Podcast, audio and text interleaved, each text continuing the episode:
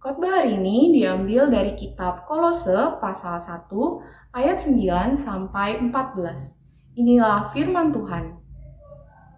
Sebab itu sejak waktu kami mendengarnya, kami tiada berhenti-henti berdoa untuk kamu.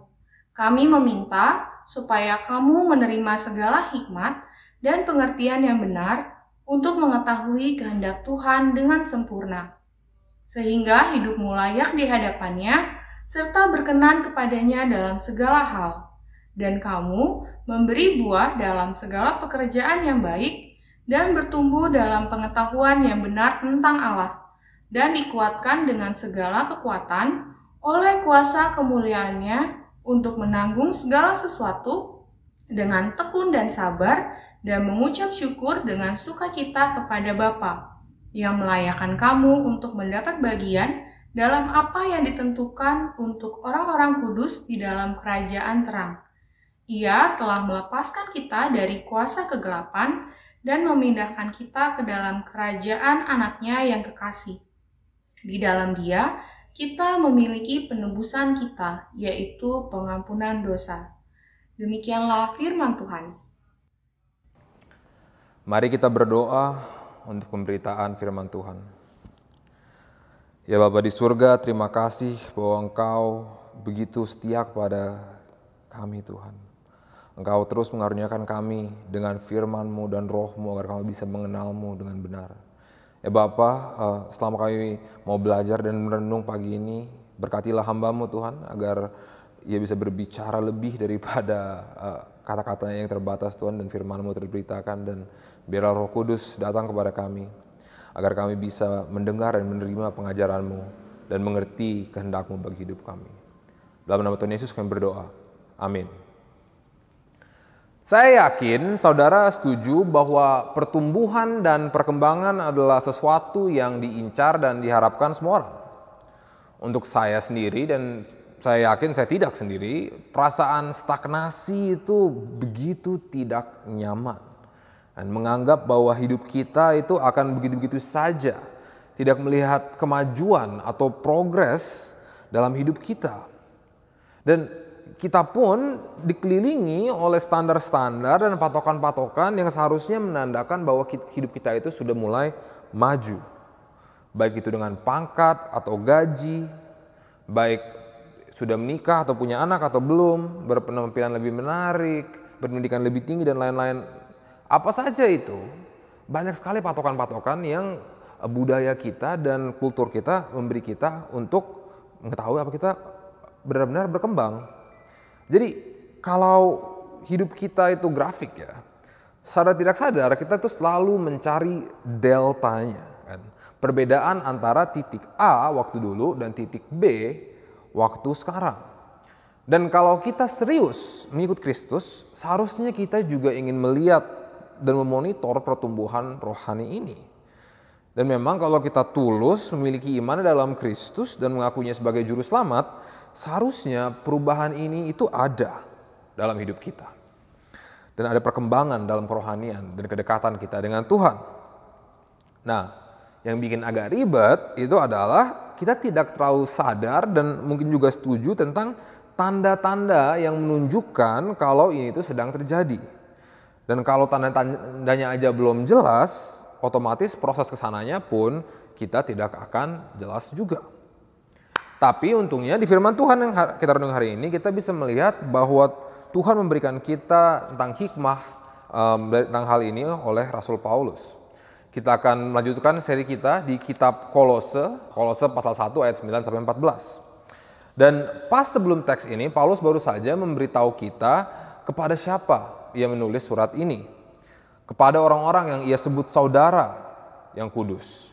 Orang-orang yang dikatakan sudah punya iman dalam Kristus, orang-orang yang sudah mengasihi orang kudus dan memiliki harapan di surga. Jadi saudara-saudara seiman. Yang Paulus kasihi walaupun ingat Paulus belum pernah bertemu dengan mereka. Dan Paulus begitu bahagia mendengar kesaksian tentang mereka ini sampai ia mengucap syukur saat ia berdoa.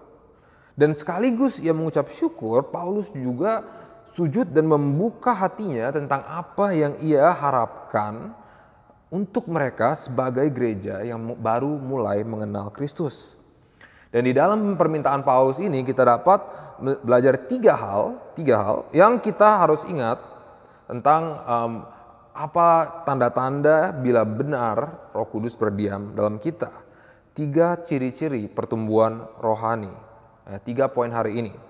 Ada modal pertumbuhan rohani, ada signal pertumbuhan rohani, dan ada asal pertumbuhan rohani. Saya ulang ya, modal, signal, dan asal pertumbuhan rohani.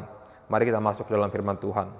Kita bisa melihat bahwa sebenarnya uh, permintaan dari Paulus ini itu berbeda di bahasa Yunaninya dan di Alkitab kita di uh, terjemahan baru bahasa Indonesia.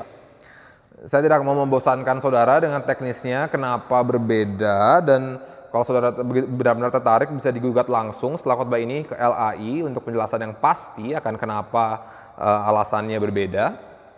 Tapi dalam bahasa Yunaninya sebenarnya apa yang uh, lebih tepat itu adalah Paulus berharap bahwa Tuhan memenuhi mereka dengan pengetahuan tentang kehendaknya dengan di dalam pengertian dan hikmah rohani atau yang diberikan dalam roh.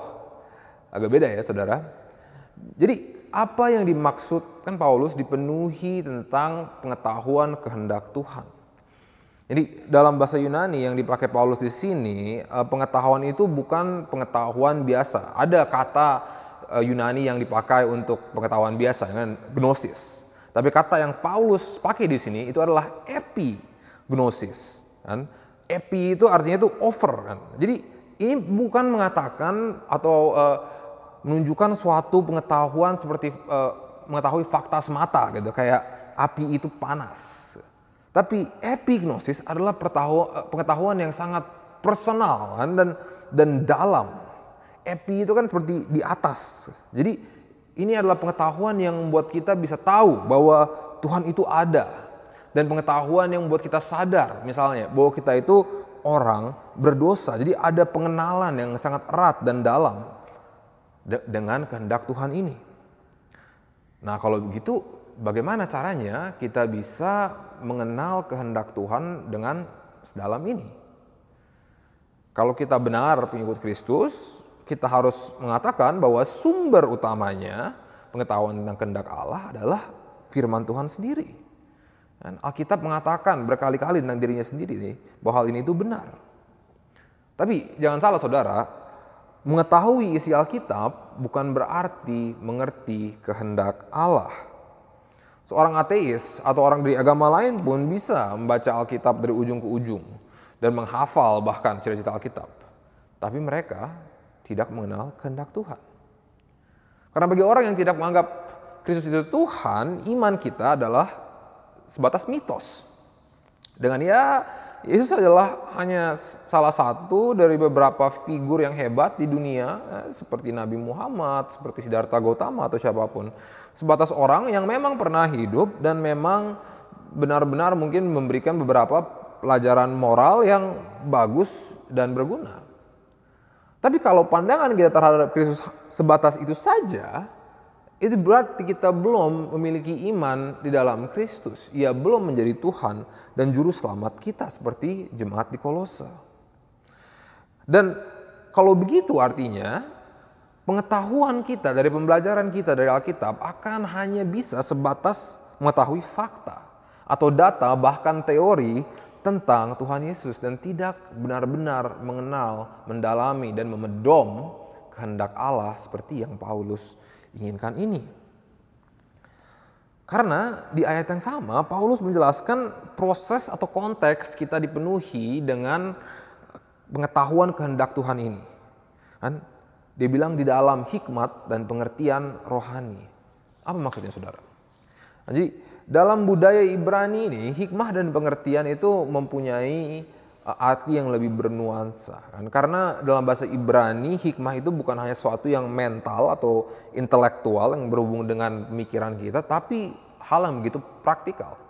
Misalnya di keluaran ayat 30 pasal 31 dan satu raja-raja pasal 7 ada dua orang pengrajin namanya Betsalel dan Hiram yang dikatakan dipenuhi hikmah sampai dia diutus untuk mengerjakan tabut perjanjian Allah dan bait Allah sendiri jadi hikmah itu sebenarnya lebih ke arah skill atau kemampuan.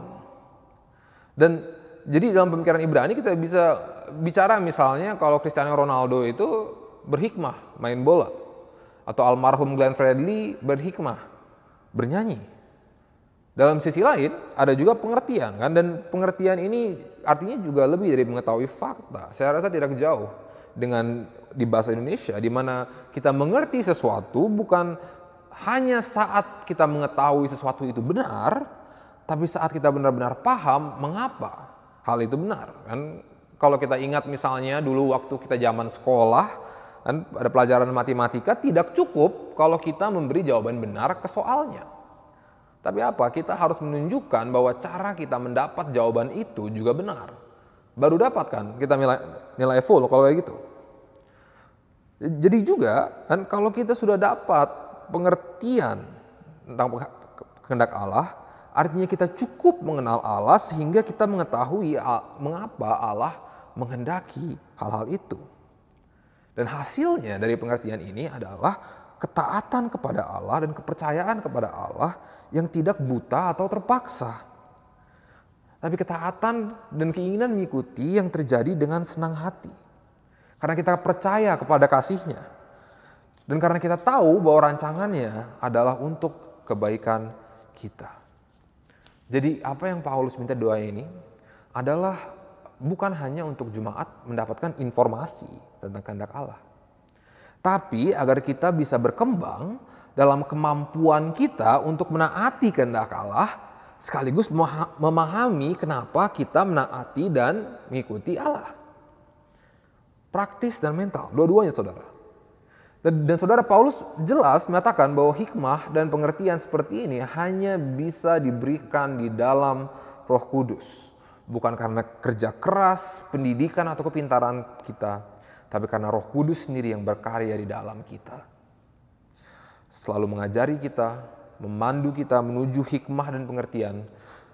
Bukan berarti bahwa kita tidak usah uh, belajar firman Tuhan kan, karena ada Roh Kudus, tapi bahwa Roh Kuduslah yang membuat usaha kita belajar firman Tuhan itu efektif.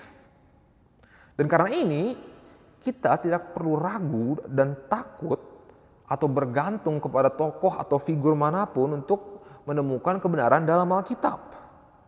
Roh yang sama yang menginspirasi Paulus untuk menulis Alkitab adalah roh yang sama yang menguatkan Tezar, Joe, saya atau siapa pun yang Tuhan taruh di belakang mimbar ini atau mimbar gereja mana pun adalah roh yang sama yang memandu setiap orang percaya membaca firman Tuhan dan mengerti dan menemukan kebenaran dalamnya.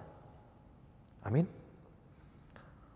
Dan jadi kalau kita sudah diisi oleh pengetahuan kehendak Tuhan dan panduan Roh Kudus sudah ada, akan ada hasilnya. Seperti dikatakan di ayat 10, hasilnya adalah hidup kita akan layak di hadapannya serta berkenan kepadanya dalam segala hal. Kita bisa lihat jelas bahwa nanti bukan maksudnya kita harus melayakkan diri kita di hadapan Tuhan, tapi Paulus menekankan bahwa materi atau modal dari pertumbuhan rohani kita yang diperlukan untuk pertumbuhan rohani kita adalah hikmah dan pengertian rohani yang datang dari Roh Kudus yang kita bahas tadi. Dan kita akan jelas uh, bicarakan nanti macam apa hidup yang melayakan Tuhan itu di poin selanjutnya. Tapi di sini saya mau menyorot bagaimana di pemikiran Paulus tidak ada perbedaan antara perkembangan teologis dan perkembangan etis. Bahwa bagi Paulus, seorang pengikut Kristus akan secara bersamaan mengenal Tuhan lebih dalam dan hidup dengan cara yang lebih mencerminkan Tuhan yang kita ikuti. Dan salah satu tren yang berbahaya yang kita bisa amati di lingkaran gereja adalah saat kita memisah-misahkan dan membeda-bedakan hal ini. Dan mungkin menaruh prioritas di satu hal di atas hal yang lain di mana kita bisa jatuh di satu ekstrim yang merasa bahwa uh, pembelajaran firman Tuhan yang niat dan serius itu tidak penting. Yang penting adalah menyediakan pengajaran yang praktis dan melakukan hal-hal yang kita mungkin percaya berkenan bagi Tuhan, lebih mengasihi, berbuat baik dan lain-lain.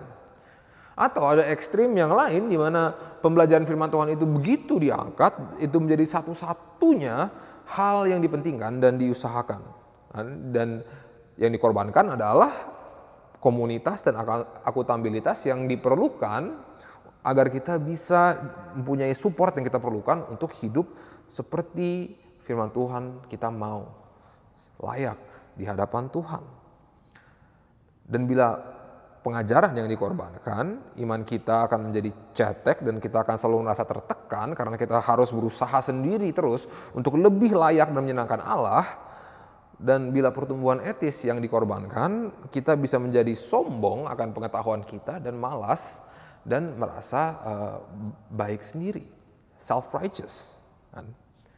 Dan ini karena memisahkan doktrin benar dan hidup benar adalah hal yang benar-benar asing sebenarnya bagi Alkitab.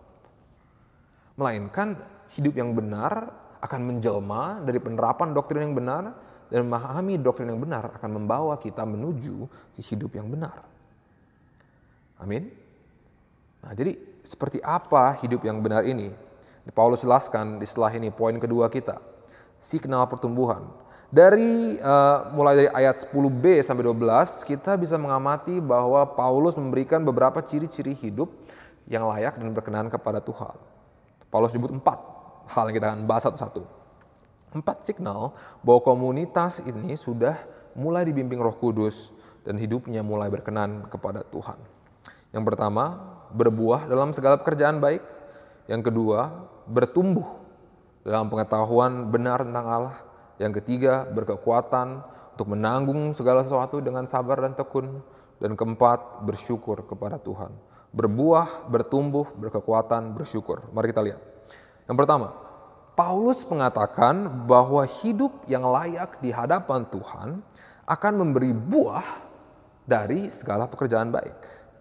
Nah, terjemahan um, ayat ini yang ditemukan di Alkitab Bahasa Indonesia kita uh, ada ruang untuk kesalahpahaman. Karena kalimat ini bisa dimengerti bahwa pekerjaan baik adalah asal dari buah ini. Seakan kita harus melakukan pekerjaan baik untuk berbuah. Tapi tidak, saudara. Sebenarnya di bahasa Yunani lebih jelas bahwa pekerjaan baik itu sendirilah buahnya. Dan jadi perbuatan apa yang kita bisa anggap sebagai buah dari hikmah dan pengertian yang dipimpin Roh Kudus. Di Galatia 5 ayat 16 sampai 24 jelas tertulis. Paulus memberikan daftar tentang apa yang ia anggap sebagai buah roh. Mungkin bagi teman-teman yang sekolah minggu atau besar di komunitas gereja atau pernah sekolah Kristen, saya yakin saudara pernah mendengar ini ataupun pernah menghafal buah-buah roh ini. Tapi kalau saudara baca lagi firman tentang buah roh itu dengan teliti, poin sebenarnya yang ingin Paulus angkat adalah bahwa komunitas yang dipenuhi roh itu tidak lagi menuruti daging. Dan ini kita bisa lihat di mana-mana surat Paulus, di mana satu hal yang identik dengan komunitas Kristus adalah adanya pertobatan dan uh, perbalikan dari dosa. Kan suatu ke kebencian dan ketidaknyamanan atas kedagingan kita karena kita sadar bagaimana dosa merusak kita dan menyakiti Allah. Jadi ada pertarungan dalam diri kita antara tabiat kita yang berdosa dengan roh Allah yang di dalam kita. Di mana kita harus terus mematikan dosa kita dan bertumbuh untuk semakin taat dan bersuka cita di dalam Tuhan. Jadi maksud Paulus ini hidup yang layak di hadapan Tuhan bukanlah hidup yang berusaha keras untuk melakukan pekerjaan baik. Tapi hidup yang sudah berubah secara fundamental di mana kalau kita pakai terminologi Agustinus, ada perubahan dalam urutan apa yang kita kasihi. Di mana dulu kita mencintai dosa, mengutamakan kepuasan dan kemuliaan diri sendiri, tetapi karena ada karya Roh Kudus, Tuhan naik peringkat di klasemen kasih kita. Jadinya dia yang di posisi utama. Jadi dialah prioritas kita. Bukan lagi mencapai angan-angan kita, bukan lagi mencapai hawa nafsu kita, tapi ya agar tetap berkenan kepada Allah. Amin. Nah, jadi sama kasusnya misalnya kalau kita jatuh cinta dengan seseorang. Di mana buah dari cinta kita itu adalah kita menjadi rela melakukan apa yang mungkin kita tidak nyaman atau sebenarnya tidak menarik bagi kita agar kita bisa membahagiakan orang yang kita cintai ini. Dan kita tidak enggan atau terpaksa melakukannya karena bila kita tulus mencintai seseorang, kebahagiaan mereka adalah apa yang menjadi kebahagiaan kita. Paham ya saudara? Jadi ringkasan ini mungkin seseorang yang hidup berkenan di hadapan Tuhan itu menunjukkan buah di, di mana hatinya sudah berubah untuk membenci dosa karena Tuhan membenci dosa dan mencintai kebenaran karena Tuhan itu adalah kebenaran sendiri. Kita mau mencerminkan Tuhan yang telah menyelamatkan kita. Dan, dan tentunya cara kita mengetahui bagaimana kita bisa menyenangkan hati Tuhan dan bagaimana kita bisa hidup yang benar dan apa itu perbuatan baik hanya bisa ditemukan dalam firman Tuhan yang berhubung ke signal kedua. Signal kedua yang Paulus sebut bertumbuh dalam pengetahuan benar tentang firman Allah. Signal yang kedua ini sebenarnya terkait dengan apa yang kita sudah bahas sebelumnya. Dipenuhi dengan pengetahuan yang sangat intim dan pribadi tentang kehendak Tuhan. Saya perhatikan di sini bahwa sekarang pengetahuan ini tidak terkait dengan kehendak Allah, tapi dengan pribadi Allah sendiri. Dan bukannya kita bisa memisah-misahkan uh, kehendak Tuhan dengan pribadi Allah, karena memang kehendak Tuhan itu mencerminkan pribadi Allah. Tapi yang kita bisa lihat di sini adalah ada perkembangan atau pertumbuhan yang terjadi pada pengetahuan itu. Ini terkait dengan apa yang Paulus pernah tulis di Roma 12 ayat 2. Di mana kita berubah oleh pembaruan budi kita. Sampai kita bisa mulai mengerti sifat Allah. Sehingga kita bisa membedakan apa kehendak Allah, apa yang baik dan berkenan kepada Allah yang sempurna. Kan? Ini terkait dengan hikmah dan pengertian yang diberikan Roh Kudus yang yang kita bahas tadi. Saking pahamnya dan mengertinya kita tentang kehendak Allah karena kita dibimbing Roh Kudus sampai kita mulai mengerti sifat Allah dan apa yang kira-kira akan menyenangkannya. Akan ada semacam feeling atau insting yang memampukan kita untuk bisa yakin tentang apa yang Tuhan akan senangi, apa yang akan berkenan kepada Tuhan. Dan sama kalau kita mengenal orang dengan baik, sering kali sebelum kita menanyakan sesuatu atau memberi tahu mereka sesuatu, kalau kita benar-benar mengenal mereka dengan baik, biasanya kita sudah bisa bayangkan antisipasi atau respon mereka. Saya ingat dulu uh, waktu masih sekolah, dan kalau saya dapat rapot dan nilainya jelek, sebelum saya memberitahu orang tua saya nilai saya, saya sudah tahu apa yang terjadi.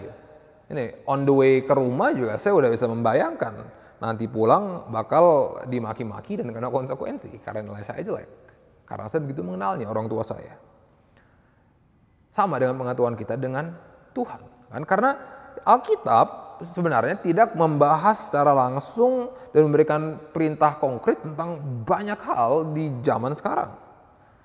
Ada prinsip-prinsip yang kita bisa ambil, tapi tidak ada perintah jelas tentang hal-hal seperti bagaimana berhubungan dengan pacar, dan bagaimana mencari calon istri, bagaimana cara kita yakin akan panggilan kita, bagaimana cara berbisnis dengan berintegritas di negara ini, kan?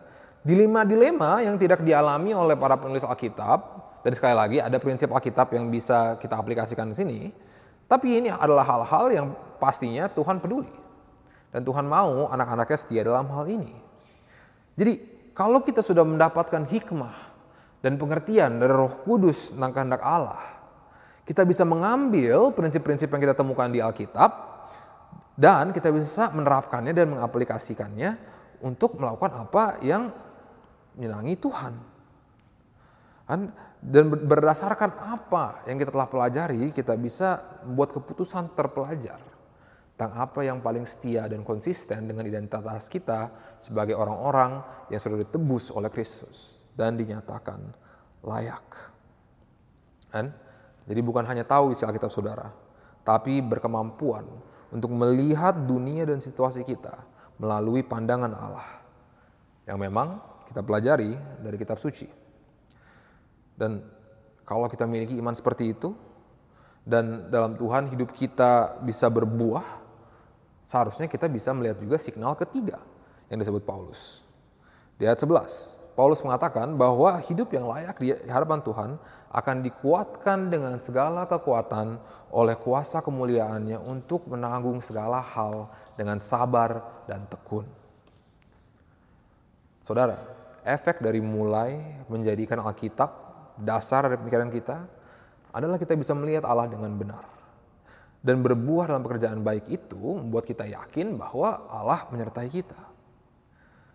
Dan efek dari ini adalah Tuhan akan memberkati kita dengan kuasa kemuliaannya. Yang tiada batasnya. Yang berkuasa untuk mendatangkan damai Allah yang sebenarnya kita di dunia ini pun sebelum kita masuk surga sudah mempunyai akses. Di Filipi 4 ayat 6 mengatakan bahwa janganlah hendaknya kamu khawatir tentang apa pun juga. Tapi nyatakanlah dalam segala hal keinginanmu kepada Allah dalam doa dan permohonan dengan ucapan syukur.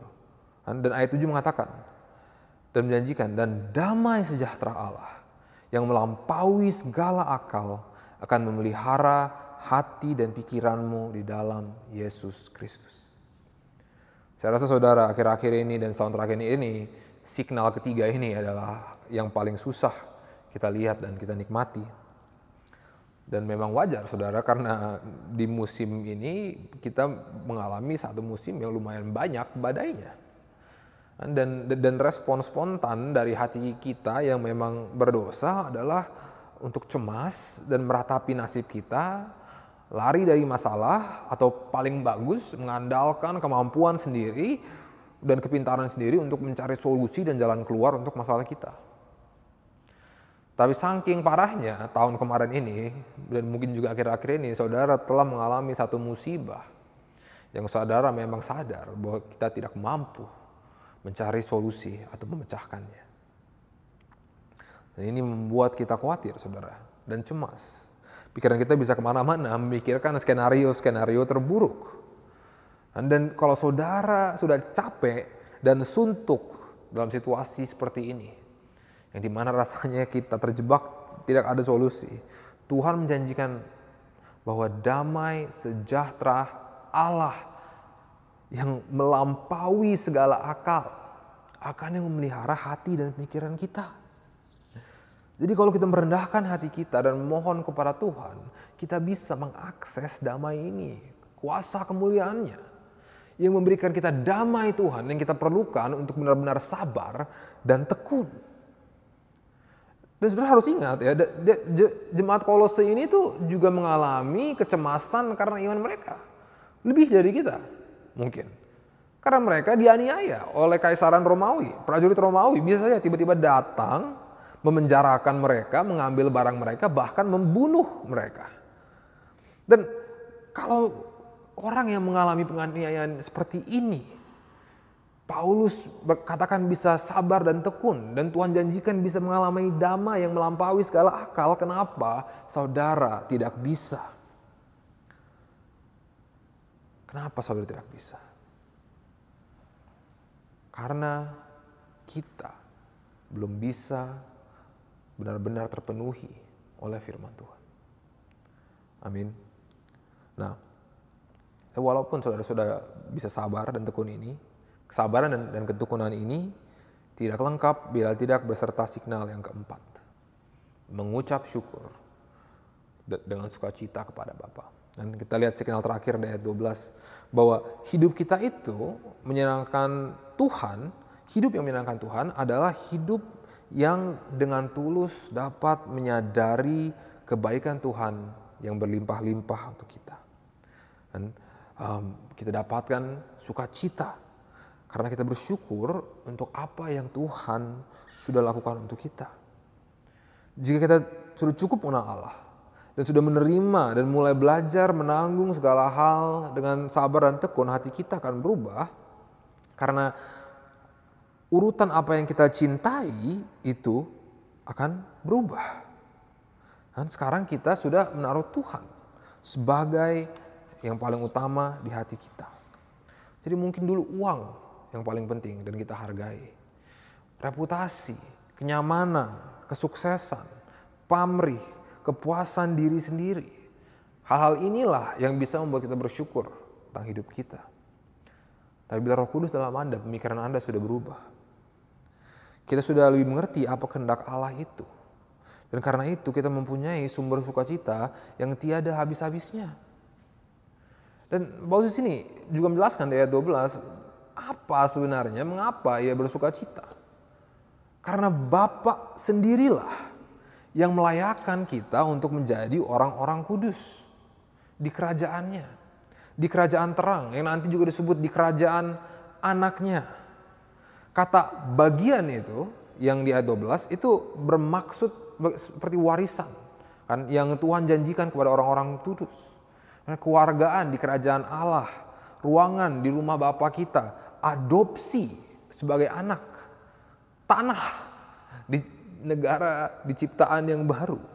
Dan inilah harapan surgawi yang kita sebagai umat Kristen, sebagai pengikut Yesus damba-dambakan. Dan inilah yang menjadi sumber optimisme dan positivisme kita. Karena kita tidak harus terjebak dan meratapi nasib setiap kali kita gagal atau menderita. Tapi karena kita tahu bahwa akan ada suatu hari nanti di mana setiap air mata akan dihapus oleh Tuhan sendiri. Kita masih akan bersedih tentang efek dosa di dunia, tapi kita masih bisa bersandar dengan fakta bahwa roh Allah sedang memulihkan dunia dan mendatangkan kerajaannya di bumi.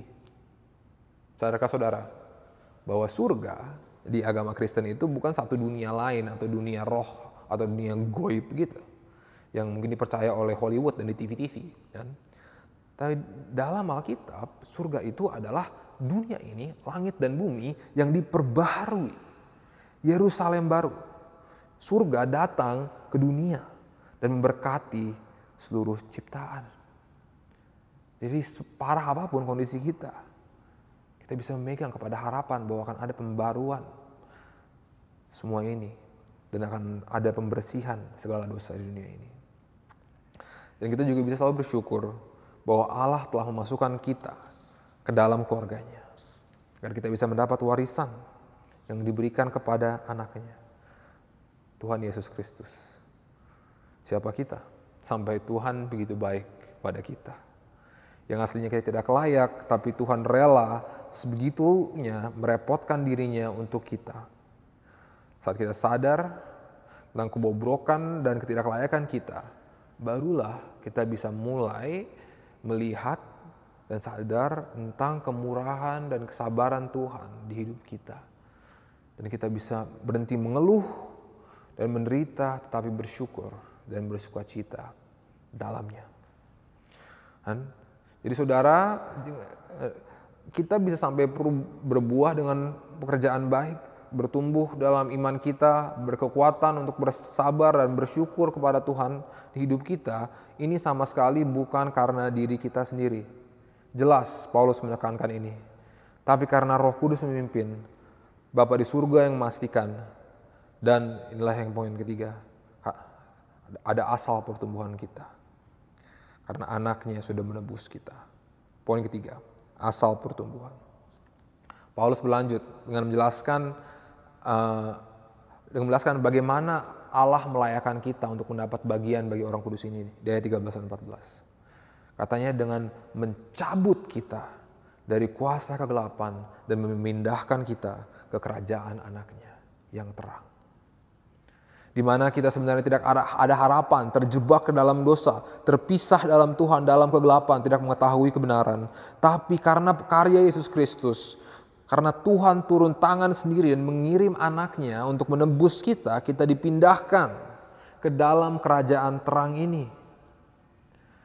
Dan di ayat 14 dijelaskan kenapa bisa ada transfer ini adalah karena Yesus sendiri sudah mengampuni dan menebus dosa kita. Karena saudara kita harus ingat bahwa kita tidak layak sama sekali untuk mendapatkan pengertian, penyertaan, buah, damai, apa pun dari Tuhan karena dosa-dosa kita. Karena sebaik apa pun pekerjaan kita itu kata Yesaya hanya sebatas kain kotor di hadapan Tuhan. Dan kita harus sadar dan selalu mengerti bahwa tidak ada urusan sebenarnya untuk diberkati Tuhan. Bahkan kita layaknya sebenarnya dihukum. Dan jelas di firman Tuhan bahwa hukuman yang pantas buat dosa adalah maut. Tapi begitu besar kasih Allah kepada dunia, sehingga ia mengaruniakan anaknya yang tunggal, supaya setiap orang yang percaya kepadanya tidak binasa, melainkan peroleh hidup yang kekal. Dan hidup ini tidak gratis, saudara. Tapi harus dibeli oleh Yesus, oleh darahnya di kayu salib, yang dikaruniakan kepada kita dengan cuma-cuma. Kita telah dibeli Tuhan dengan harga yang begitu mahal, dan sekarang kita miliknya. Pertanyaan pertama di Katekismus Heidelberg adalah, Hai orang Kristen, apakah kenyamananmu dalam hidup ini? Harapan dan kenyamanan hidup ini? Bahwa kita bukan milik diri kita sendiri. Tapi kita, roh dan tubuh dimiliki oleh Tuhan kita. Yang sudah membeli kita. Dan tidak satu helai rambut pun dari kepala kita akan jatuh kecuali Tuhan biarkan. Inilah kabar baik Injil bukan saudara? Bahwa kita manusia sudah ditebus oleh Kristus. Nama Kristus sudah tertulis di atas kita. Dan nama kita tertulis di bukunya. Kristus adalah gembala kita, kita adalah umatnya. Dan kita bertumbuh sebagai domba yang baik dengan bertumbuh dalam mengerti dan bisa mengenal dan menuruti suara gembalanya. Dan tidak jauh-jauh nyasar dari umatnya. Dan jadi demikianlah saudara, cara kita bisa melihat cara kita tumbuh secara rohani. Apakah kita berbuah dalam pekerjaan baik, bertumbuh dalam pengetahuan kita tentang Kristus, berkekuatan untuk menanggung segala hal dengan sabar dan tekun, dan bersyukur kepada Allah Bapa tentang semua hal. Dan kalau misalnya saudara belum tahu atau belum yakin kalau saudara percaya. Tapi saudara mau hidup saudara bertumbuh, berbuah, berkekuatan dan bersyukur. Dan ada suara, sesuatu dalam saudara yang mengatakan bahwa jawabannya adalah dalam Tuhan Yesus ini. Kalau saudara belum, kalau ini saudara dan saudara belum mengakui Tuhan Yesus, akuilah dengan mulutmu bahwa Yesus adalah Tuhan dan percayalah di hatimu bahwa ia telah diangkat oleh Allah di antara orang mati dan engkau akan selamat. Saudara pun bisa menikmati dan meninggalkan dosa-dosa yang membelenggu dan memberatkan kita. Yang Tuhan Yesus sudah uh, tanggung di kayu salib. Saudara, dosa-dosa yang sebenarnya menghambat dan merusak kita, kita bisa lepaskan dan kita bisa mengejar damai Allah itu dan berbuah dalam Tuhan. Bergantung penuh pada roh kudus dan firman Tuhan dalam proses ini. Tapi saya yakin juga sebagian besar dari saudara sudah lama ke gereja dan lumayan yakin sebenarnya orang Kristen, tapi saudara tidak melihat signal-signal ini di hidup saudara. Dan, jadi kalau ini saudara, artinya kita harus memperbanyak modal pertumbuhan kita. Mengisi diri kita dengan pengetahuan kehendak Tuhan dan membiarkan roh kudus memimpin kita. Kita harus bekerja sama dengan roh kudus dengan keseriusan kita mempelajari firman. Dan, dan, dan ini mungkin kedengarannya simple, gampang banget ngomongnya. Tapi realitanya memang sangat susah sekali. Dan mungkin orang yang macam saya sendiri yang sudah lama Kristen sudah merasa ya kira-kira paham lah apa yang firman Tuhan itu katakan. Dan kita tidak lagi bisa menikmati dan merasakan hidup dari kebiasaan dan disiplin-disiplin rohani kita. Tapi memang solusinya yaitu saudara tidak ada yang lain.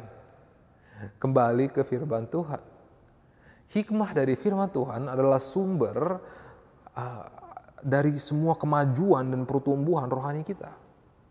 Mungkin saudara ingat waktu dulu saat kita mulai pertama percaya kepada Yesus dan kita begitu berapi-api, niat banget uh, melayani, niat banget belajar dan mengetahui Tuhan.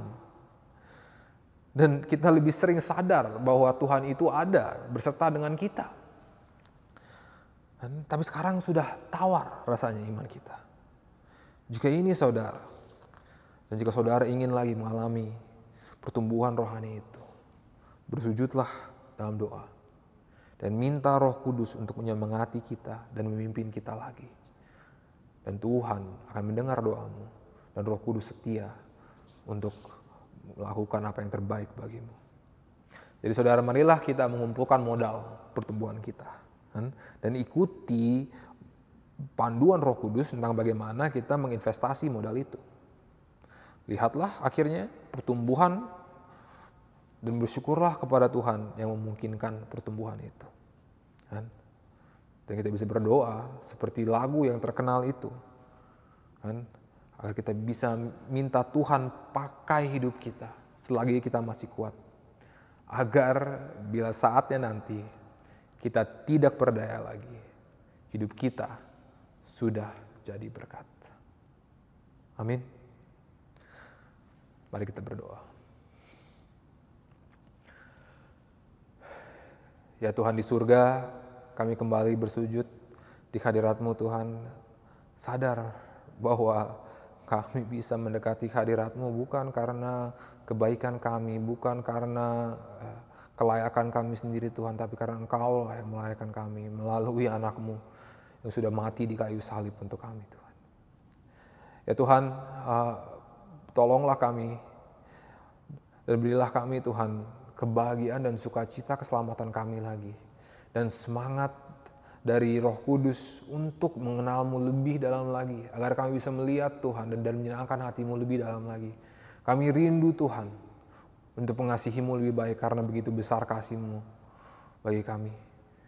Berilah Tuhan kami uh, cicipan Tuhan agar kami bisa mengecap dan melihat kebaikanmu melalui firmanmu dan kami bisa terus bersyukur dengan spontan dan tulus kepada-Mu Tuhan. Dalam nama Tuhan Yesus kami berdoa. Amin.